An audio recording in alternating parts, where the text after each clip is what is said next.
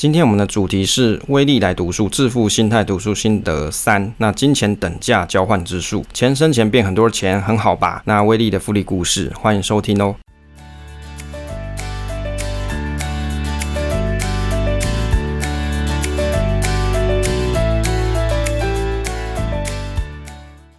欢迎来到 Awesome Money，我是威力，这里是我的投资理财频道。想知道上班族该怎么学习投资吗？把我知道的知识分享给你。希望来到频道的朋友听完都能够有稳健的投资心态。喜欢我分享的内容的话，你可以订阅这个频道，持续收听哦。那欢迎大家一起追踪我的 FB 威力财经角，或是 IG 搜寻威力 FC 五五六六 W I L L Y F C 五五六六。那目前频道是在周五或是周六上传。那我的学习就是我的分享。如果你喜欢节目的话，你也可以 share 给你的朋友收听。也可以在 Apple Podcast 帮我做五星推推，那也欢迎大家跟我在各平台一起互动，一起学习。现在时间是二零二一年的七月十五号下午的九点。今天我们单元是威力来读书，内容的话是致富心态读书心得三：金钱等价交换之术。钱生钱变很多钱，很好，对吧？威力的复利故事。那首先开头的部分啊，先跟大家宣导一下，我们 Ocean Money 的二零二一年的 Q2 的问卷抽奖啊，那欢迎大家到我们下方的 Show Note 做填写，预计是到七月三十号，那会抽出一个朋友，然后寄送小礼物跟小卡片。那问卷有两段啊，第一段就是节目的内容意见调查，那第二段呢就是节目的社群意见调查。那如果你有参加我们的社群的话，可以给我一点回馈。但这个社群的部分，因为平常大家也没这么多话题好聊，我一般。可能就是我有看到一些新闻，我就会自己看完了，我就分享给大家做收看啊。那当然，因为我们这个是投资理财群嘛，那只是说偏向是。就是读者众向这样子，哦，听者众向这样子，所以比较不像是一些股票群在那整天讨论标的，而是没有这个样子。那比较就是我的个人投资理财的一些分享，或是你对于你在投资理财领域啊，因为这是综合群嘛，你可能有保险啊，或者是你有一些房屋啊，或者是你甚至有一些金钱的法律问题，那你在我们的社群里面都有专业大大可以去询问。那这个也是我成立的一个初衷，就是让大家也可以去认识我所认识的人，那也可以在这个社群里面去。找到你想要就是请教问题的对象。那第二个就是稍早我在处理这个绿界科技的账号问题。那因为我先把这个抖内的部分啊，这个连接先拿掉，原因是因为这个绿界科技它因为最近又在做一次这个账号认证，那我有再重新申请一次，好像是政府的关系吧，就是政府会一阵子要求这些收款平台要去重新对收款账号的人去做审核。那当然绿界科技最近这个股价不错嘛，那公司好像也蛮知名的。不过我看了一下它 reject 理由，是因为我在我的部落格上面加这个抖内的这个连接嘛，但是他 reject 我理由是说，因为我没有销售东西啊，没有销售商品，所以他就 reject。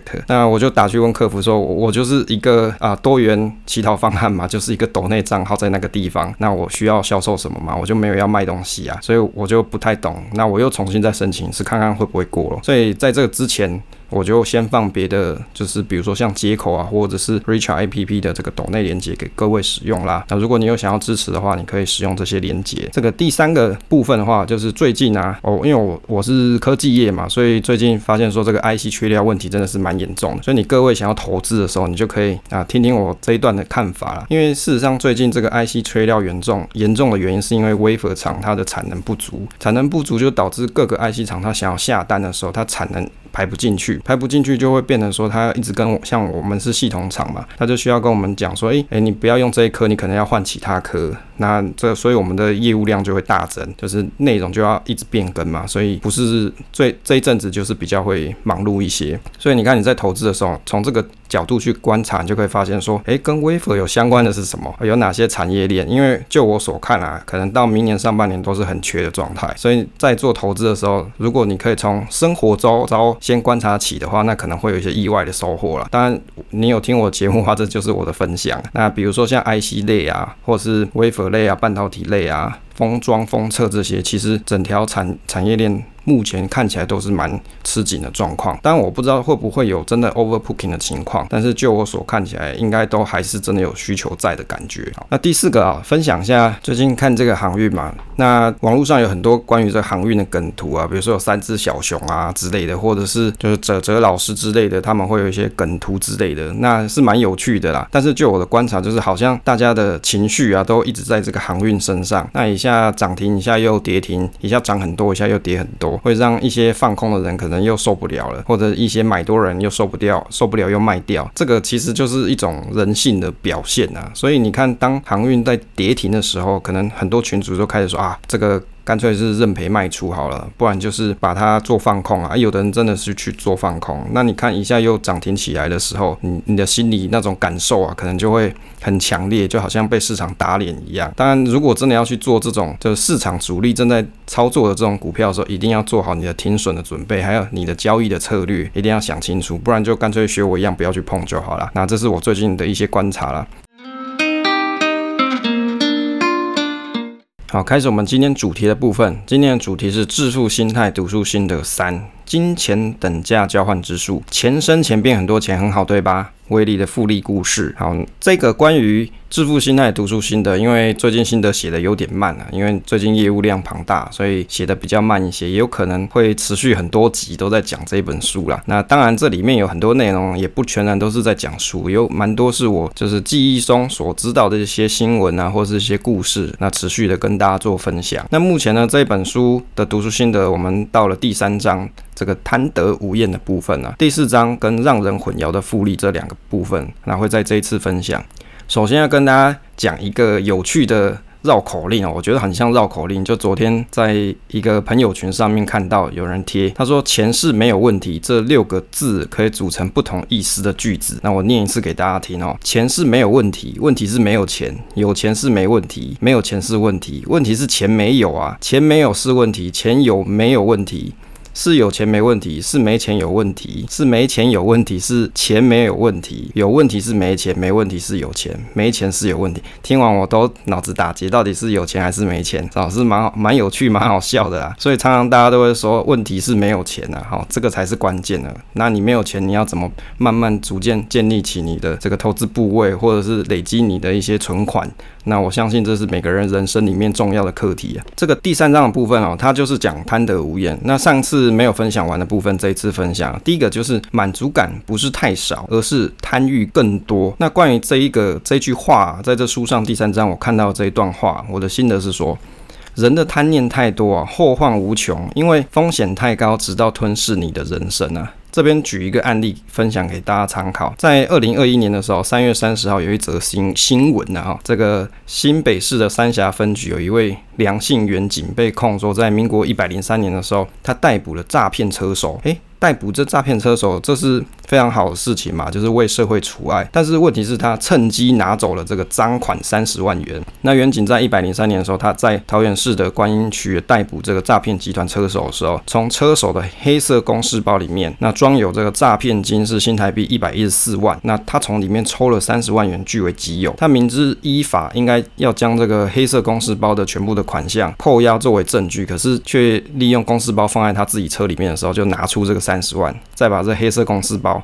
交给同事带回警局，那借故。自驾车离开了。那当然，这个警方因为他有同事嘛，就会在这个警局里面去清点里面的款项，就发现这款项是八十四万。那当然，这个车手因为他要去录笔录嘛，那一听到就说：“诶，怎么会少了三十万元？”结果这个事情就被抗出来。那在桃园地方法院啊，一审的时候，他就判这个梁姓员警，因为他否认犯行，没有悔意，所以就依照这个贪污治罪条例，然后用什么，比如说私有财物罪，就是侵占私有财物罪，判他六。六年徒刑啊，褫夺公权一年半。那这件事呢，他又被上上诉到二等这个高等法院，二审判决就是认为说无违法之余，但是呢，日前驳回梁姓员警的上诉，那后来这件事情就定谳了。那我的心得就是说，有许多事情，无论说潜在的获益有多庞大，永远不值得冒险的。因为你看哦，像员警，因为少少这三十万赔上六年有期徒刑，这样值得吗？因为你当员警的话，理论上这个工作确实是蛮辛苦的，但是问题是。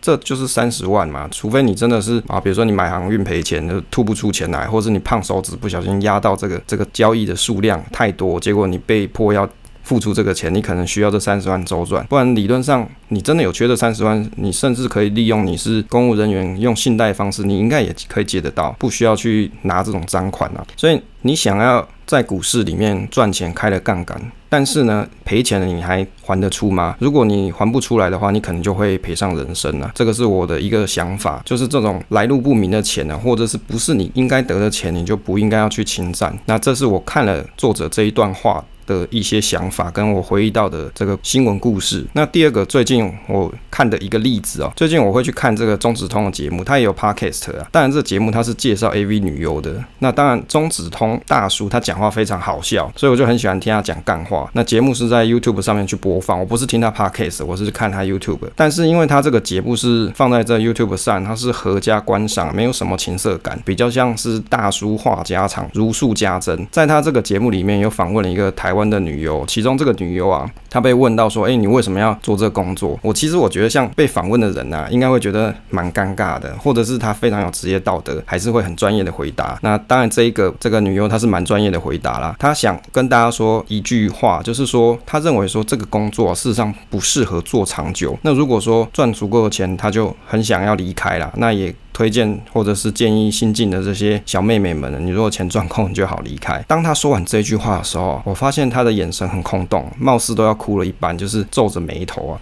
就是眉头深锁。我觉得他应该是内心百感交集啊。这个我是谁？我在哪里？我在做什么？这种表情呢？其实说到想要赚更多的钱，我相信每个人都一样。但是问题是，到底要赚多少钱才足够钱呢？我想每个人这个答案都不一样。当然，每个人的故事都不一样啊。也许他有着属于他悲惨的故事，或是他有小孩要养，也可能是家里负债千万，这个都是可能的原因之一。当然，我认为啊，只要累积一定的存款，他应该就会离开这个圈子，希望他过上平静幸福的生活。当然，做这个行业啊，自然有它的风险，例如说是怀孕。啊或是被生活中的亲友认出来之类的，因此啊。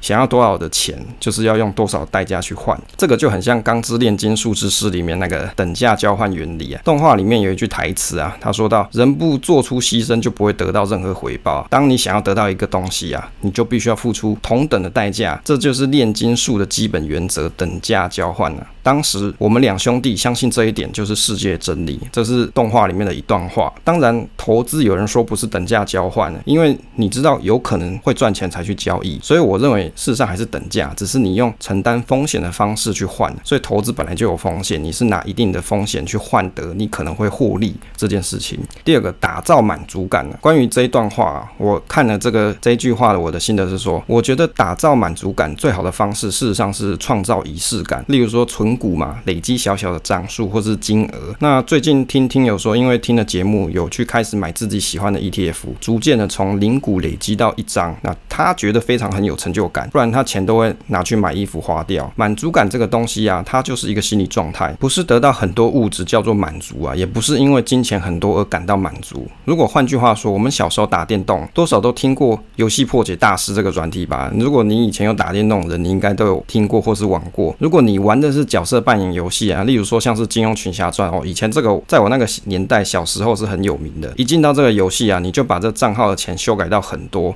我想你玩起这个游戏一点成就感跟满足感都没有，因为这都不是你自己努力累积而来的，而是游戏修改大师改的哦。所以你厉害的地方是你会去操作这个游戏修改大师，而且还不好改哦。因为作弊而打赢游戏啊，跟没有玩差不多啦。那种成就感跟你破关那种心情跟感觉啊，真的是普普哦。就是我哦，我过了这样子，那种感觉就没有 feel 啦。在我早年存钱买房子的头期款的时候，我的方式是。存钱五万，我就拿去做一笔定存单。那以前还是这个邮局的那种定存纸本，那种像契约，不知道大大家有没有看过橘色的？它是一种纸本的定存单。那每次我去拿去邮局存完钱呢、我都觉得很有成就感，一直累积那个定存单，有没有？就是一张张的存到买房子的头期款。当年的我根本就没有什么长期投资的思考方式，只有做一些短线投资，那也累不累积不到什么钱。啊、你就上班族，那、啊、你要怎么做短线？当然就累积不到什么钱嘛。买房的钱，老实说我也没拿去做投资，当然好在也没乱花，所以就可以顺利买房。那如果说长期投资的话，一定会知道这个复利的效益，可以把每年的年化报酬率或是存股的殖利率当做一个目标，以此努力构建属于自己的长期投资组合，最后就会累积一笔不小的财富。那生活定一个小生活目标，例如说像我啦，完成文章或是完成节目啊，那达成那就是一种成就感跟满足感。所以事实上满足感不一定是只有金钱而已，更重要是你精神上的一个富足。第四章让人混淆的复利，在这一个章节里面啊，首先他提到了冰河的形成啊，他说冰河的生成不是因为严酷的寒冬造成，而是不够炎热的夏季。当我看到这一段的时候，我真的是有点脑洞大开的那种感觉。我心得是说，我觉得这本书很不错，除了可以学习投资理财的金钱观啊，竟然还可以学习地球科学。这里面提到关于冰河的形成方式，大家可能会想到冰河的形成应该是火山大爆发之类的，把这个天空遮蔽之类的，没有阳光导致地球的气候变冷。但是实际上，一九零零年啊，就是啊、公元一九零零年的米兰科维奇啊，他提出了冰河时期理论。因为地球受到月亮跟太阳的引力，导致地球的自转轴会倾斜，哦倾斜，因此会使南北半球受到的太阳光稍微比过去多一点或是少一点，就是一种自然现象。结果凉爽的夏季啊，才是造成这个冰河的形成原因呢、因为夏天没有把冬天的冰雪融化。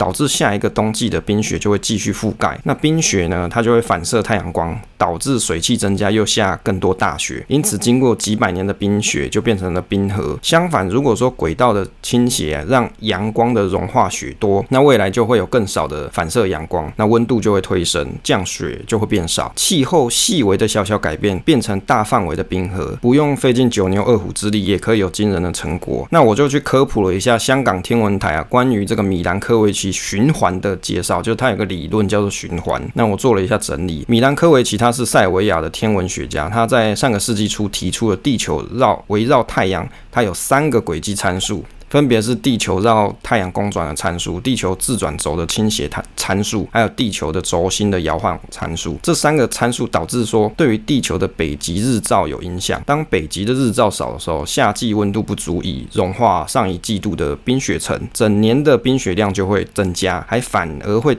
有反射太阳光的效果，减少地面接收热能，让冰雪增加，这个就是恶性循环啊，导致最后变成冰河时期。这个理论后来也被所有的科学家所采纳。第二点呢，复利计算表。那我其实这个复利计算东西啊，在我的部落格我已经不写几遍了，但是每次看到我还是想要写一下一点心得啊。在这本书里面有提到，巴菲特的惊人报酬率是二十二 percent，就常年来看啦。所以你各位如果有超过这二十二 percent，而且要常年哦，像他 long。投资这么多年，那你就赢过巴菲特了。那如果在六十岁他就停止投资的话，到现在是一千一百九十万美元。好，这边是讲巴菲特，如果他在六十岁他就不做投资了，那他就宣告退休。那到目前这个时代啊，他只有一千一百九十万美元，而不是现在的八百四十五亿美元，比较起来就少了九十九点九 percent。他的技能是投资，但是秘诀是时间。他的八百四十二亿美元是在五十岁以后才得到的。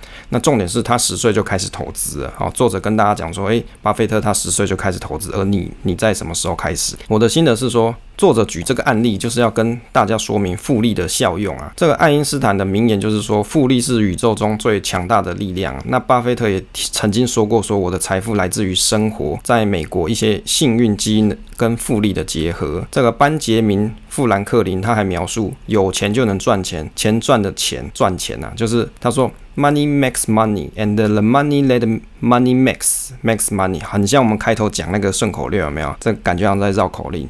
我记得巴菲特有一本书，它就叫做《雪球》，他的财富就像滚雪般的增长。当然，这本书主要是写一些他人生经历嘛，算是他的传记。那我觉得有一篇文章洋人写的很不错，他在这个文章里面。哦，就是我最近读到的一个洋人写的文章啦。那文章里面有提到说，复利就好像运用动能一样。大家都看过这个新闻上的雪崩，非常的强大，瞬间就可以把房子压垮。但事实上，能够变成雪崩的雪，也是从小雪花开始累积起。接着，小雪花因为累积了很多，就变成雪球，又因为不断下的雪变成更大的雪球，最后因为压垮山壁变成雪崩。虽然这只是一个耳熟能详的故事，但是常常都会被大家所遗忘。小雪花就好像。一开始的资本，大家通过这个上班努力累积投资的资本，虽然一开始好像钱少少的，但是慢慢的累积就好像累积雪球一般，复利就像是动能，当雪球滚下山坡的时候，钱也就慢慢增多，变成一股强大的力量。问题是在初步累积资本的时候很辛苦啊，就像是小雪花一般。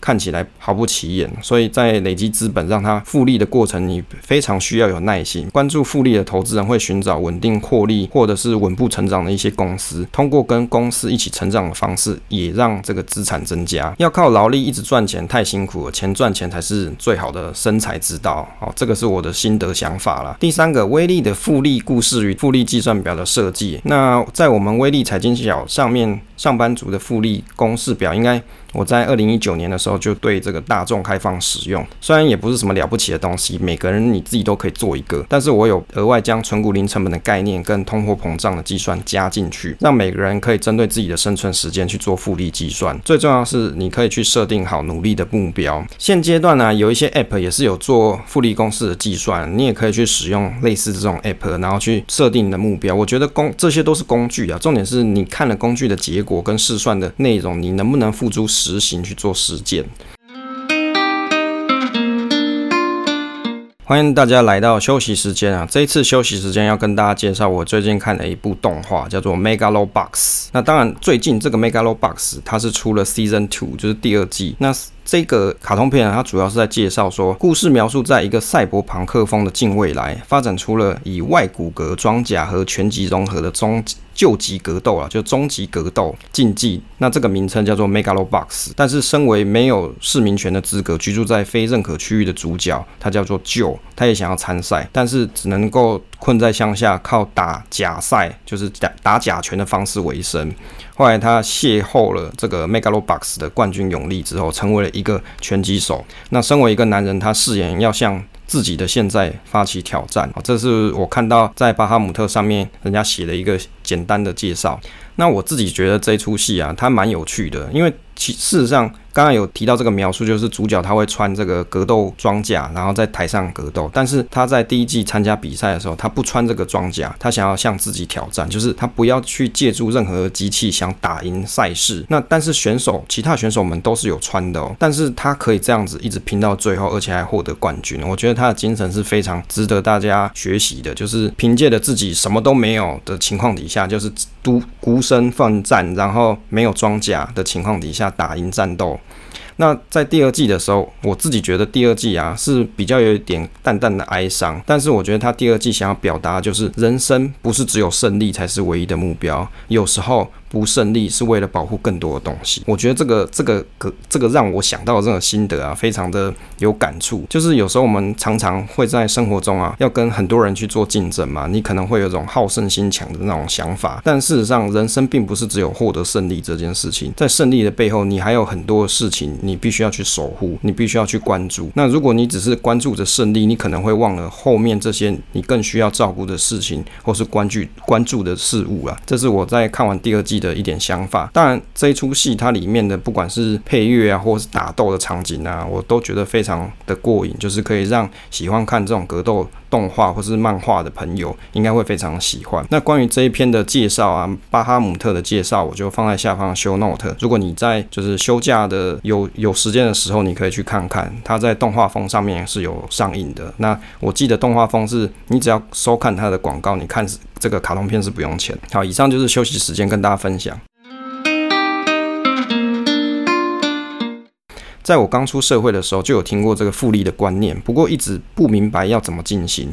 我认为复利这个就是简单数学公式啊，简单的说就是存钱这件事，透过固定的扣款，然后你去做定存就可以达成。那有些人会乱花钱嘛，那你就可以透过例如说像是储蓄险来达成强迫储蓄这件事情，这都非常容易好理解。那关于储蓄险，我忘了好像在第一季还是第二季有跟大家分享过关于储蓄险的概念。我自己是认为储蓄险它只有一个功能啊，就是强迫你储蓄，因为你提前解约会罚钱。那至于其他，他那个利息。啊，那些我都觉得那个是没有什么对你的财财富增长没有很十足的帮助。那只是说它有一个功能，就是让你不要乱花钱，好，所以它也不是不好东西，就只只是看你怎么去使用而已。事实上，最难的事情是说我如何要找出一个工具可以把钱放入，然后每年又配个五 percent 的利息给我。如果你不去考虑复利这件事情，一个工具每年给五 percent 利息或是五趴的报酬，这样大概二十年就可以回本。但是当你考虑到复利之后，你透过七二法则的计算，大概就是十四年。那如果说年化报酬率改为六 percent，或是每年利息六 percent 的时候，就会变成十二年。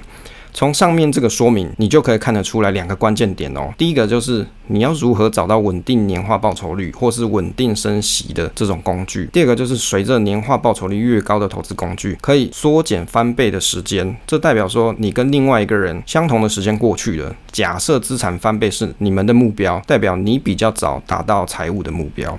后来一直到二零一七年的时候，我才把这个复利表去设计出来。大概是在四到五年前的时候，当时我把工具写出来之后，我觉得很神奇，就好像。把自己的人生时间跟金钱串在了一起，因为表上就可以很清楚的去看到，时间就是金钱，金钱就是时间，而我需要做的就是越早开始复利这件事情，然后找到适合我的投资工具，如此而已。大家可能会觉得复利这个东西啊，每个人有读书应该都懂，这有什么好玩的？重点是知易行难啦，能够长期时间去累积小雪花，这是一件非常不容易的事情。这代表不管你在人生的任何时期，你都要有资金余裕，努力的把存款投入到复利的机器当中。然后我发现很多人只会喊穷，然后抱怨自己的家庭不如人意，或是家道中落。例如说，爸爸曾经欠债千万之类的抱怨话语，试图来解释自己怎么努力都没有用这件事情。当然，不可否认的是，每个人出生都不一样，人生本来就不平等。但是讲再多干话，说要财富自由，才但是从来不去付诸执行，永远都不开始堆雪花，那自然就是山坡上堆雪花也不会变成雪球嘛。在我读书上这一段的时候，我很有感触，因为讲空话的人很多。愿意实际去做的人很少。在我设计的工具里面呢，二零一六年当时我只知道存股，所以一开始复利上面填写的项目叫做定存股值利率。后来我用这个工具回推，用。当年我出社会的年纪二十七岁来计算复利，举例每个月投入两万，年终奖金再投入五万来看，经过三十八年，在六十五岁的时候，每月可以领十三万的股息，听起来好像很多，但事实上你计算了通膨两 percent 以后，哦，台湾近期近几年啊，近期大概都是接近两 percent 左右，大约是每月领六万元左右。但是那时候很有趣啊，幻想一下，假设我一开始本金有四百万的话，那是会是怎么样子的光景呢？大家可以自己去想一下，你如果一开始出社会的时候，你爸爸就给你四百万的话，你会有怎样子的光景？你会是怎么样子的投资规划呢？你会是怎样子的复利结果呢？相同，我如果每个月投入两万，年终奖金也是投入五万，一样计算通膨后每月领六万的目标，这样子时间来到五十岁就。实现了，没错，少了十五年时光，这个就是这个四百万元的效用啊。但是当年身无分文的我，根本不可能有四百万，所以也只是做个美梦。其实就一般上班族来说啊，因为未来要买房、结婚、生子啊这些等等大笔的支出，如果没有爸妈的援助，要累积雪球啊，确实是很难。但没办法，你也只能做好规划，至少这个人生的财富游戏你玩得比较精彩。如果是用直利率来计算的话，一定会遇到。殖利率变差或是变好的情况，后来因为我的存股表开发完成，可以去计算出整体组合的年化报酬率，那我就改成用年化报酬率的方式去填写这个复利计算表。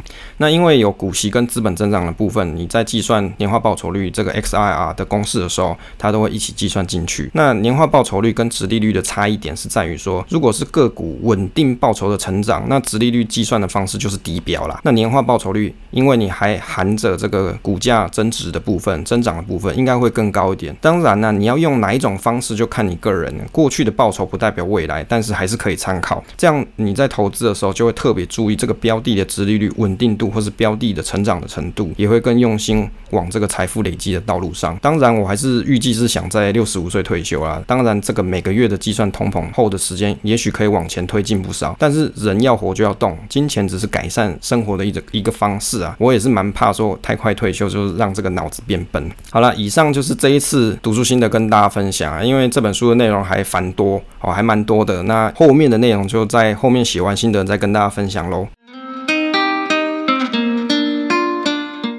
欢迎来到 Q&A 互动时间啊！这一次在社群的大家，我观察一下大家所发问的问题哦。第一个是小资妈妈，她有请教到说，国泰证券跟永丰这两家哪一个比较适合新厂入手？小资妈想来存零股，那我个人是给她的建议是说，首先应该要看你想要投资的标的是什么，比如说。你想要去投资，比如说，例如像零零六九二好了，那它在富邦有一元方案，那这个手续费比较便宜嘛，所以很合理的来说，你去开富邦，然后去投资富邦相关的 ETF，这样是比较顺理成章。那或者是如果你喜欢国泰它所设计有的这种定存。定期定额的这种方式的话，那你也可以使用国泰的方案啦。那不过呢，还有一个叫做元富小资存零股，它好像就可以去选不同的这个标的啦，你就可以去选，然后每个月一块钱，但是它没有保证你买到就是了。那像刚才我提到这个富邦的一元 ETF 的方案，它是在盘中做买卖，等于是它把大家的买单都集合起来，然后在同一个时间在市场上面去买，所以在这样子的方案底下，应该是有保证你买到，所以差异是在这里。那不过我在群上有分享。说啊，我有开了像元大、永丰啊、富邦、台新、元富这些。那群里面的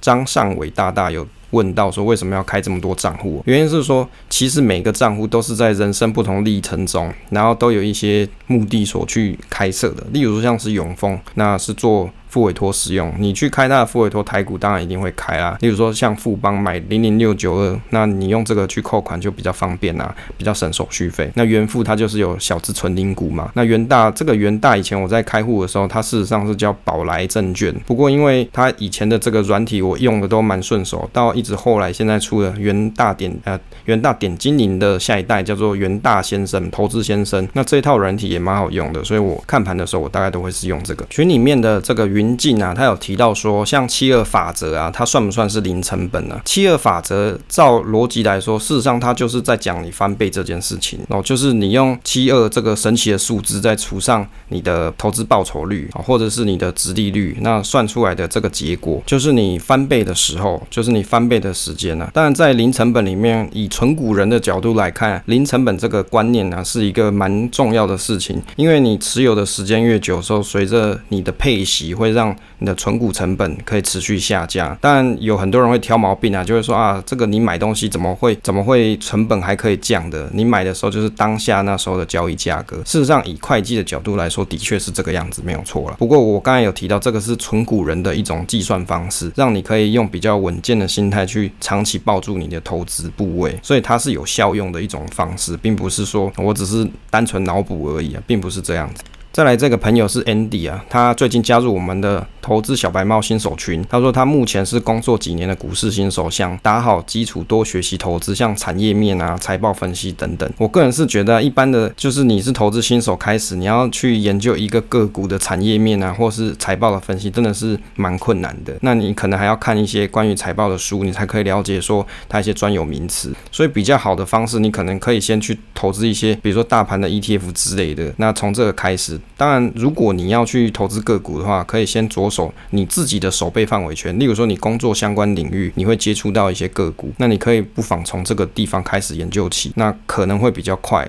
你会对这个产业的了解更深入一些。接着，群里面的 Lisa 有提到说，我们的投资小白猫新手群是赖里面最忙的社群了，就是他个人赖里面最忙的社群。他说时常要追着这个讯息，好累。事实上，我觉得我们的社群的讯息量算蛮少的，因为不是那么多人常常都有问题在。提问嘛，那多半都是我分享一些关于新手投资的知识，或者是偶尔有人问一下问题，大概就这样啊，没有到很多。所以大家如果参加的时候，你你看这些讯息，你也不要负担太重。当然，如果你可以把所有这些我们所贴的一些资讯呢，你去了解清楚，久而久之，你参加这个群组，那你就常常关注这些讯息跟内容的话，我相信对你的财商非常有帮助。当然，如果你加入了之后，你根本就没有看，那我相信这个也是没用。就好像你买了一本一本很棒的。这个巴菲特的书，他教你怎么投投资，或是你买格拉汉的投资的书，然后你放在书柜里面，你从来不翻它，我相信这对你的这个财商啊，或是投资的能力啊，根本就没有帮助。所以，如果你加入进来，你可以在这个群组里面看到一些不错的知识，哦一些新手投资的小知识，你有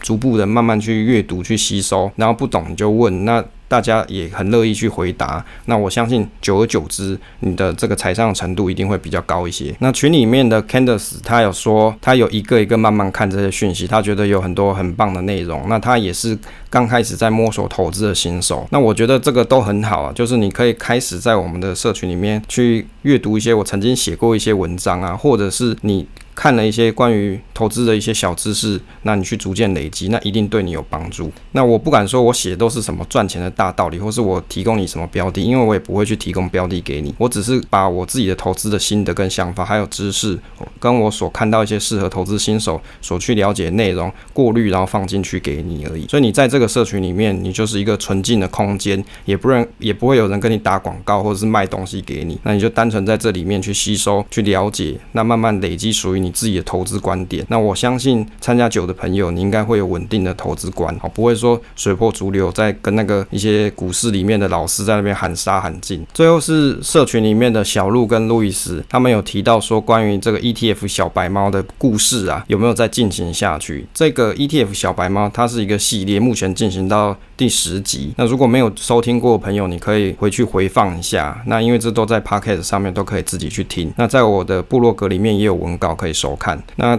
后面呢，还会有 ETF 小白猫的内容，只是因为现在在做读书心得嘛，就一个人不可能有很多时间，所以我读书心得做完，我才会继续把这个 ETF 小白猫的内容继续进行下去。那 ETF 小白猫的进行，目前应该是到 ETF 期货的部分。那后面其实事实上还有很多内容，关于例如说期货的交易的风险啊，或是常见的一些 ETF 的一些分析啊，或是教你怎么去了解 ETF 的年报啊，它里面所提到的一些事情，我觉得这些东西都是蛮有趣、蛮实用的东西。当然，如果你只是想说啊，我就买个零零五零这样就放着，其实也你不用去了解这些，导师也是无妨啦。但是投资就是这样，你可以了解更多的话，对你持有的信心都会有帮助。那我还是建议大家，你在买之前，不管你买什么东西，你一定要先看一下，毕竟你所投入的都是你的血汗钱啊，当然不是我的钱啊，是你的钱，所以你要格外的认真去看待你所投资的东西。好，那以上就是跟大家分享这次社群里面大家互动的内容跟问题啦。节目结尾的部分，请大家可以在 Apple Podcast 上面做个五星评价，推个心，感谢大家。那如果你还没有订阅我的方格子，就是威利财经生活随笔的话，你也可以进去看看。那当然，除了一些投资理财东西，我还有做了一个专题，叫做“旅猫文青”这个系列，就是以前我所啊、了解到一些职场的事情啊，或是人际关系的一些经营啊，或者一些想法跟心得，比较算是文青啊。人生就让我当一回文青，那又怎么样，对吧？所以我就在上面写一些我一些文青的心得。那如果你对这部分有兴趣的话，你也可以点进去看了。那这部分都是没有收钱的。那谢谢大家收听这一期节目，希望对大家有所帮助啦。那请订阅支持这个频道，跟持续的收听喽。那分享总是单纯的快乐，期待下次再见。